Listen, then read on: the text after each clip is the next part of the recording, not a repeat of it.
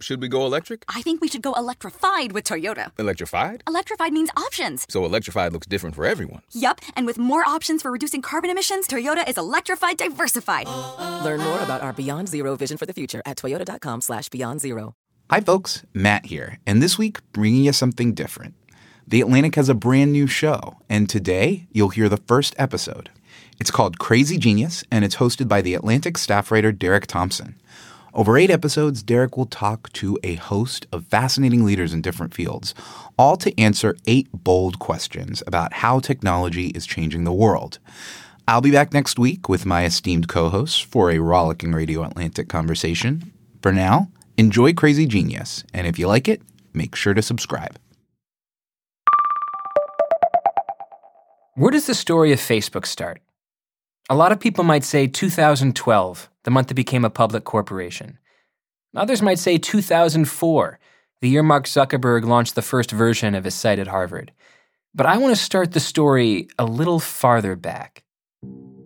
There is a really critical moment in the 1830s. This is Tim Wu. I'm a professor at uh, Columbia University and author of The Attention Merchants. The story he told me starts in 1833, New York City, with an ambitious young publisher named Benjamin Day. He wanted to start a newspaper, so his, his, he founded a paper called the New York Sun. Newspapers in the 1830s were an elite product. At the time, that meant they sold for all of six cents. But this guy, Benjamin Day, said, No, I'll sell the Sun for a lot less than that. He priced it at a penny, which was like a quarter is today, or maybe a dollar. That price meant he was selling at a loss. But Benjamin Day had an idea for how to make up that revenue advertising. Lots and lots of advertising. He was the first to conceptualize of his audience as a product. He was like, I can resell them to other people as opposed to selling to them. There is such sneaky genius here. For centuries, businesses mostly sold things they made. Day sold other people's attention. And the Sun quickly became one of the biggest newspapers in the world. But every invention has a little Frankenstein in it. Because in order to keep those readers reading, Day started publishing new kinds of stories, like grisly descriptions of murder scenes and dead bodies. I mean, they were really interesting. Uh, the first uh, day, first issue, the headline is a, a, tragic suicide. So I mean that immediately draws you in. So he had interesting. Right. It's amazing stories. that even in the 1830s you had uh, 21st century cliches of "if it bleeds, it leads" and "cherchez la femme." The, these ideas have been with us for 180 years. Our brains have been with us for even longer. Suicide reports were just the beginning. The Sun published an Edgar Allan Poe story as a news report. They ran a 17,000 word feature claiming astronomers with telescopes discovered mythical creatures having orgies on the moon. Um, man bats is what he called them. they had powerful sexual impulses. Uh, they were also kind of unicorn like creatures wandering around. I should add, this was uh, never retracted, published as news, never retracted. Oh my God. And a sensation.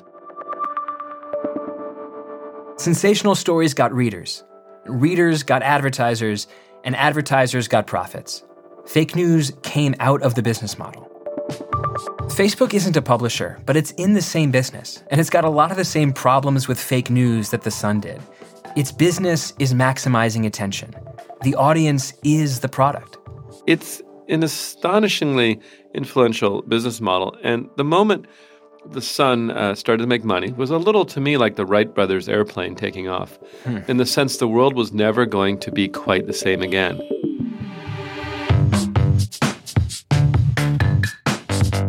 I'm Derek Thompson. This is Crazy Genius. Eight weeks, eight questions about how technology is changing the world, and eight answers. Today's question is Can Facebook fix its fake news problem? Or is its entire business built around a model designed to sell us lies? When I first signed up for Facebook, I didn't immediately think, oh, yes, here I am, offering myself as a product to be resold, telling them all my secrets and my friends and my interests so that I could be sold off to the highest bidder. Facebook is an incredible business. Facebook's valuation is the third highest ever in an IPO. Investors are definitely liking Facebook. The company shares soared today after reported record fourth quarter profits. It is now worth more than almost every media company combined. But Facebook is also a little Frankenstein. Mark Zuckerberg, in the days after the U.S. presidential election, he said it would be crazy to think that fake news swayed any voters. He quickly had to change his stance. Some Facebook users saw the Las Vegas crisis response page with a link to this Gateway Pundit article incorrectly identifying Gary Danley as the shooter. I think that the management of Facebook right now is committing malpractice. As a shareholder, I'm terrified by what they're doing. Facebook's success and scandal are two parts of the same story. And I think it's a predictable outcome of a pure attention merchant business model, no sense of ethical restraints, a pure quest for profit. Do you think Facebook, as it's currently constructed, is a negative force for democracy? Yes, I do. And why? Um, I think because it breaks down the barrier between what is news and what is rumor. If you destroy that, you know, basic line of some sense of what might be true and allow systematic, widespread propagandizing, that is incredibly destructive to democracy. And Facebook is not pushing it itself, but it has become a vessel and a medium and an instrument of, of propaganda, private and public and foreign. And that is the danger. Right. I think a, a defense of Facebook sometimes goes something like this. Uh, you know, rumors, false gossip, they exist everywhere.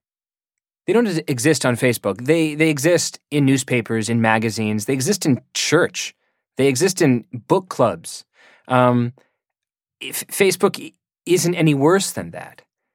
It's simply a technological mirror held up to the human condition, and the human condition includes some people sharing stuff that's true and some people sharing stuff that's not true. What do you say to that? I think there is no human condition. It all depends on the mirror and the angles the mirror is held. I'm, I'm serious. I think people behave differently, um, you know, depending on the environment they're they're immersed in. I mean, it, it's actually crazy because it is a very important undertaking. It affects people's lives, happiness, you know, perceptions of themselves, their sense of their place uh, in the world. But it's not be, really been engineered carefully to try to make people genuinely feel closer uh, together. Uh, I because I, I, think it's all a means to an end. These other ends, and that that's what I'm I'm saying. So this is this is where I, I have to jump in and ask. Do, you know how how do you think Facebook should be fixed? I, I guess one one way I think about this question is: Does it need more government or more capitalism? Uh, I think it needs three things, frankly. Um, uh, first, it does uh, certainly need more competition, so that's more capitalism, I guess. Uh, it, it needs more government oversight in particular areas where people will never take care of themselves properly.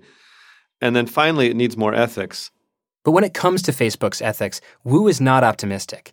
And to understand his pessimism, it's worth understanding his experience with Facebook, not as a user, but as a regulator. Several years ago, Wu was working at the Federal Trade Commission under President Obama, and in 2011, the FTC caught Facebook in a lie.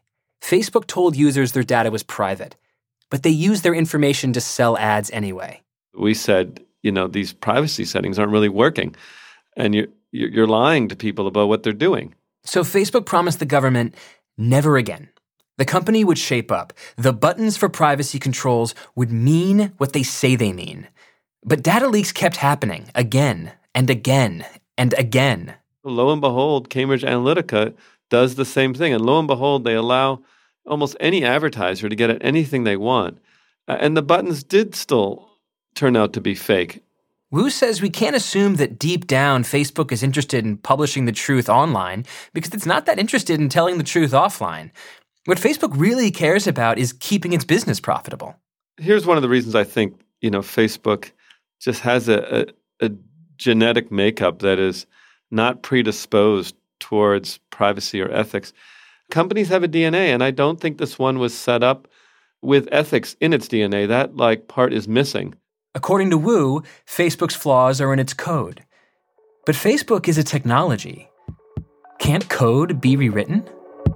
Some work has been done, a lot needs to be done still. Um, but I'm, I'm very wary of painting the whole endeavor as rotten. How to fix Facebook. Right after this. So, should we go electric? I think we should go electrified with Toyota. Electrified? Electrified means options. Yes, we could go all electric with a Toyota BZ4X, but then there are hybrids like Grand Highlander, or we could do something in between like a RAV4 plug-in hybrid. So, Toyota is electrified diversified? Yup, and with more options for reducing carbon emissions, the closer we all get to Toyota's beyond zero vision for the future. Exactly how much coffee have you had this morning? Learn more about our Beyond Zero vision for the future at toyota.com slash beyond zero.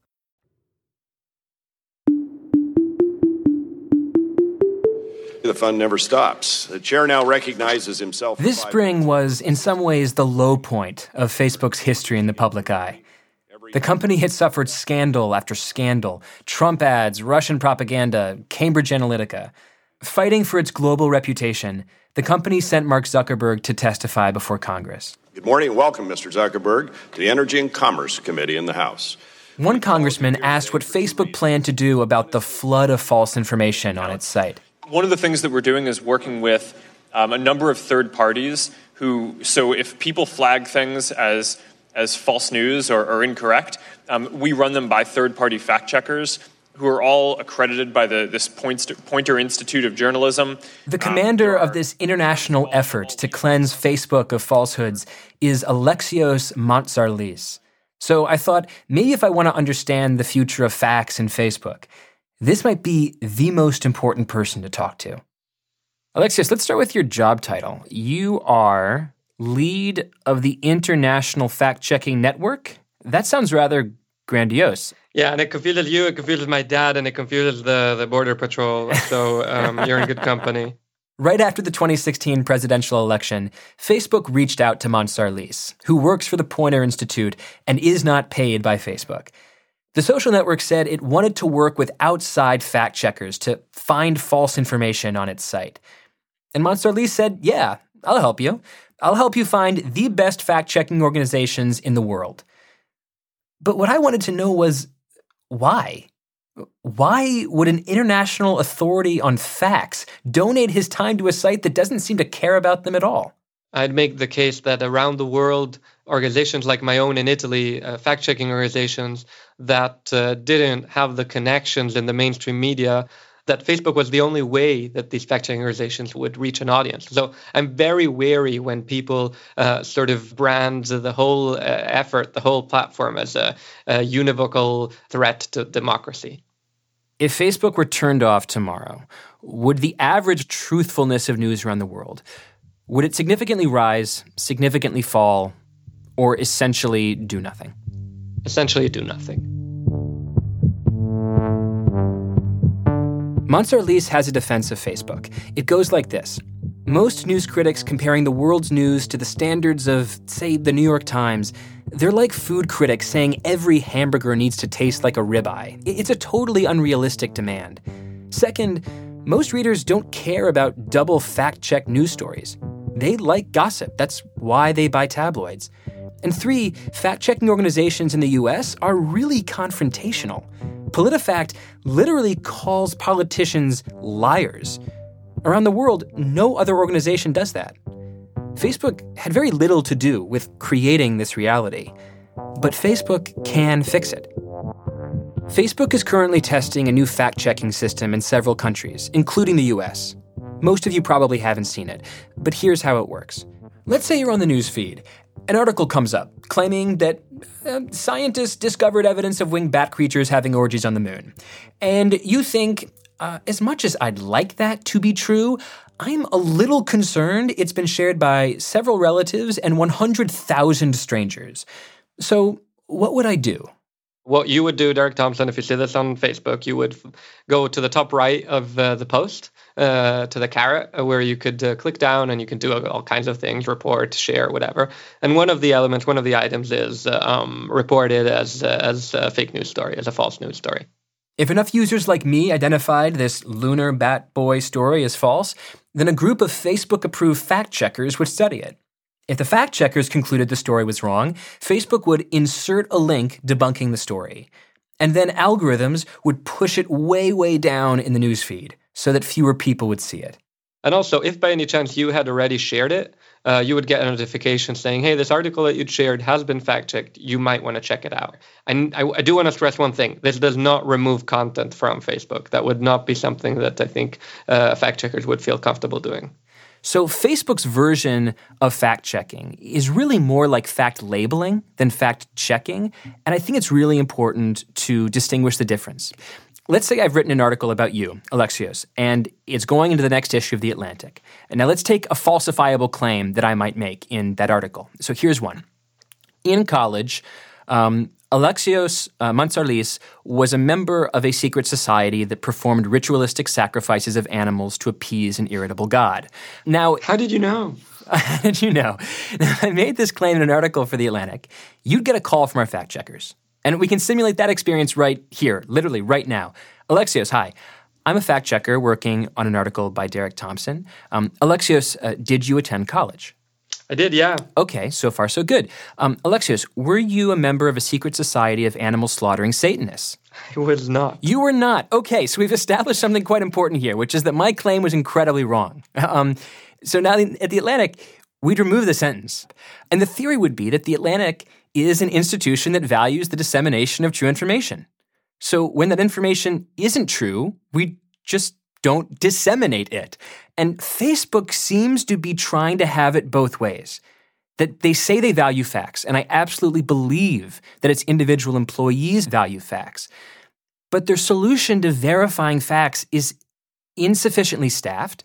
Their method of labeling dubious crap is empirically questionable. And their algorithm, designed as it is to reward emotional viral sharing, may very well naturally privilege false information. Uh, there's lots to unpack there, Derek. Um, I, I, I, was uh, starting getting... with my fixation on Satanism potentially.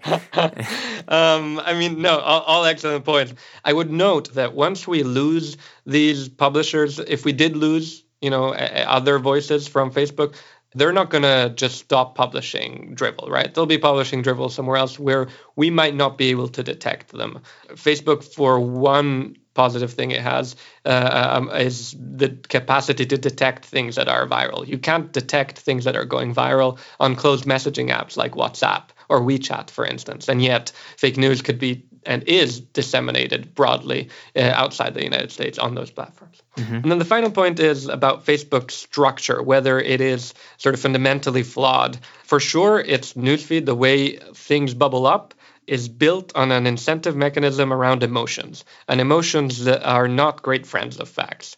What Facebook does do, which it shouldn't, is allow then those tabloidy, gossipy, unfact checked stuff to sort of grow and grow and cover all the rest of the mm-hmm. stuff on Good. the news. That's where I was going. Yeah. Right. So that's where the problem comes. Right. You should be able to see all the stuff. You should be able to pick up um, the trashy gossip magazine that is made up for the thirteenth time that Queen Elizabeth has resigned uh, or mm-hmm. has stepped down. But it shouldn't be sort of on each and every shelf.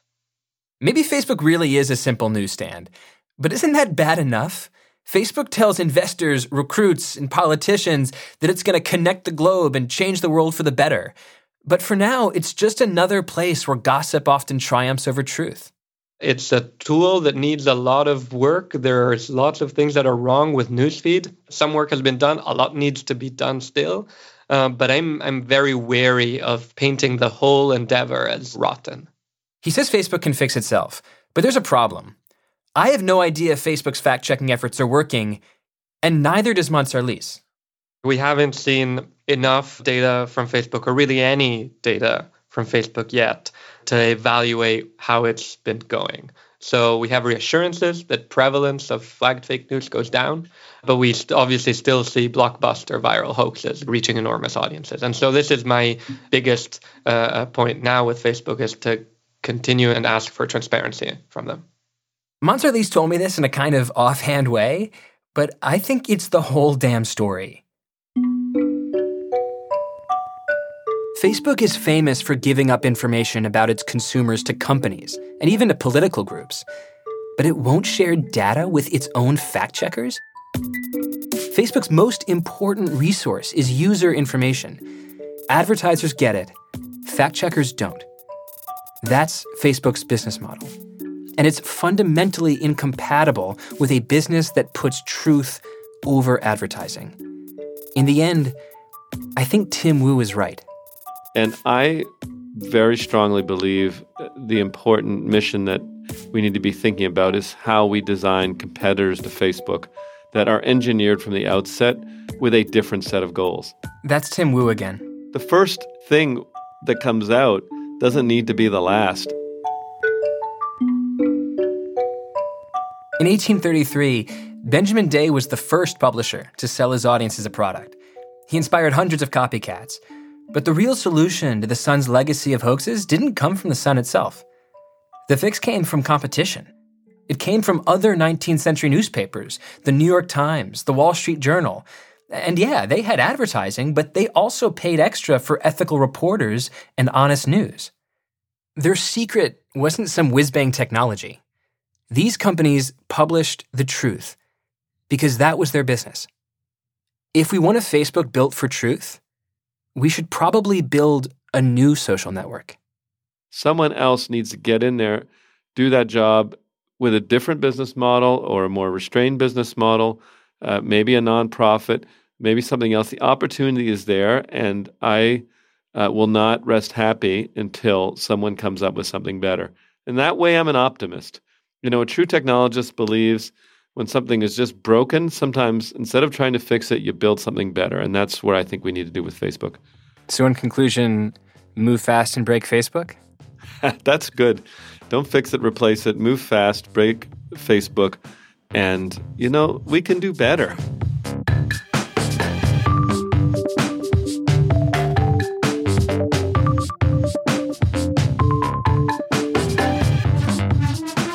Crazy Genius was produced by Krista Ripple and Catherine Wells with help from Abdullah Fayyad. David Herman is our engineer. Breakmaster Cylinder composed our theme song and all the music in this episode. Special, special thanks to Matt Thompson and Kevin Townsend. And hey, if you like the show so far, help us out. Give us a five star rating on Apple Podcasts. I'm Derek Thompson. See you next week.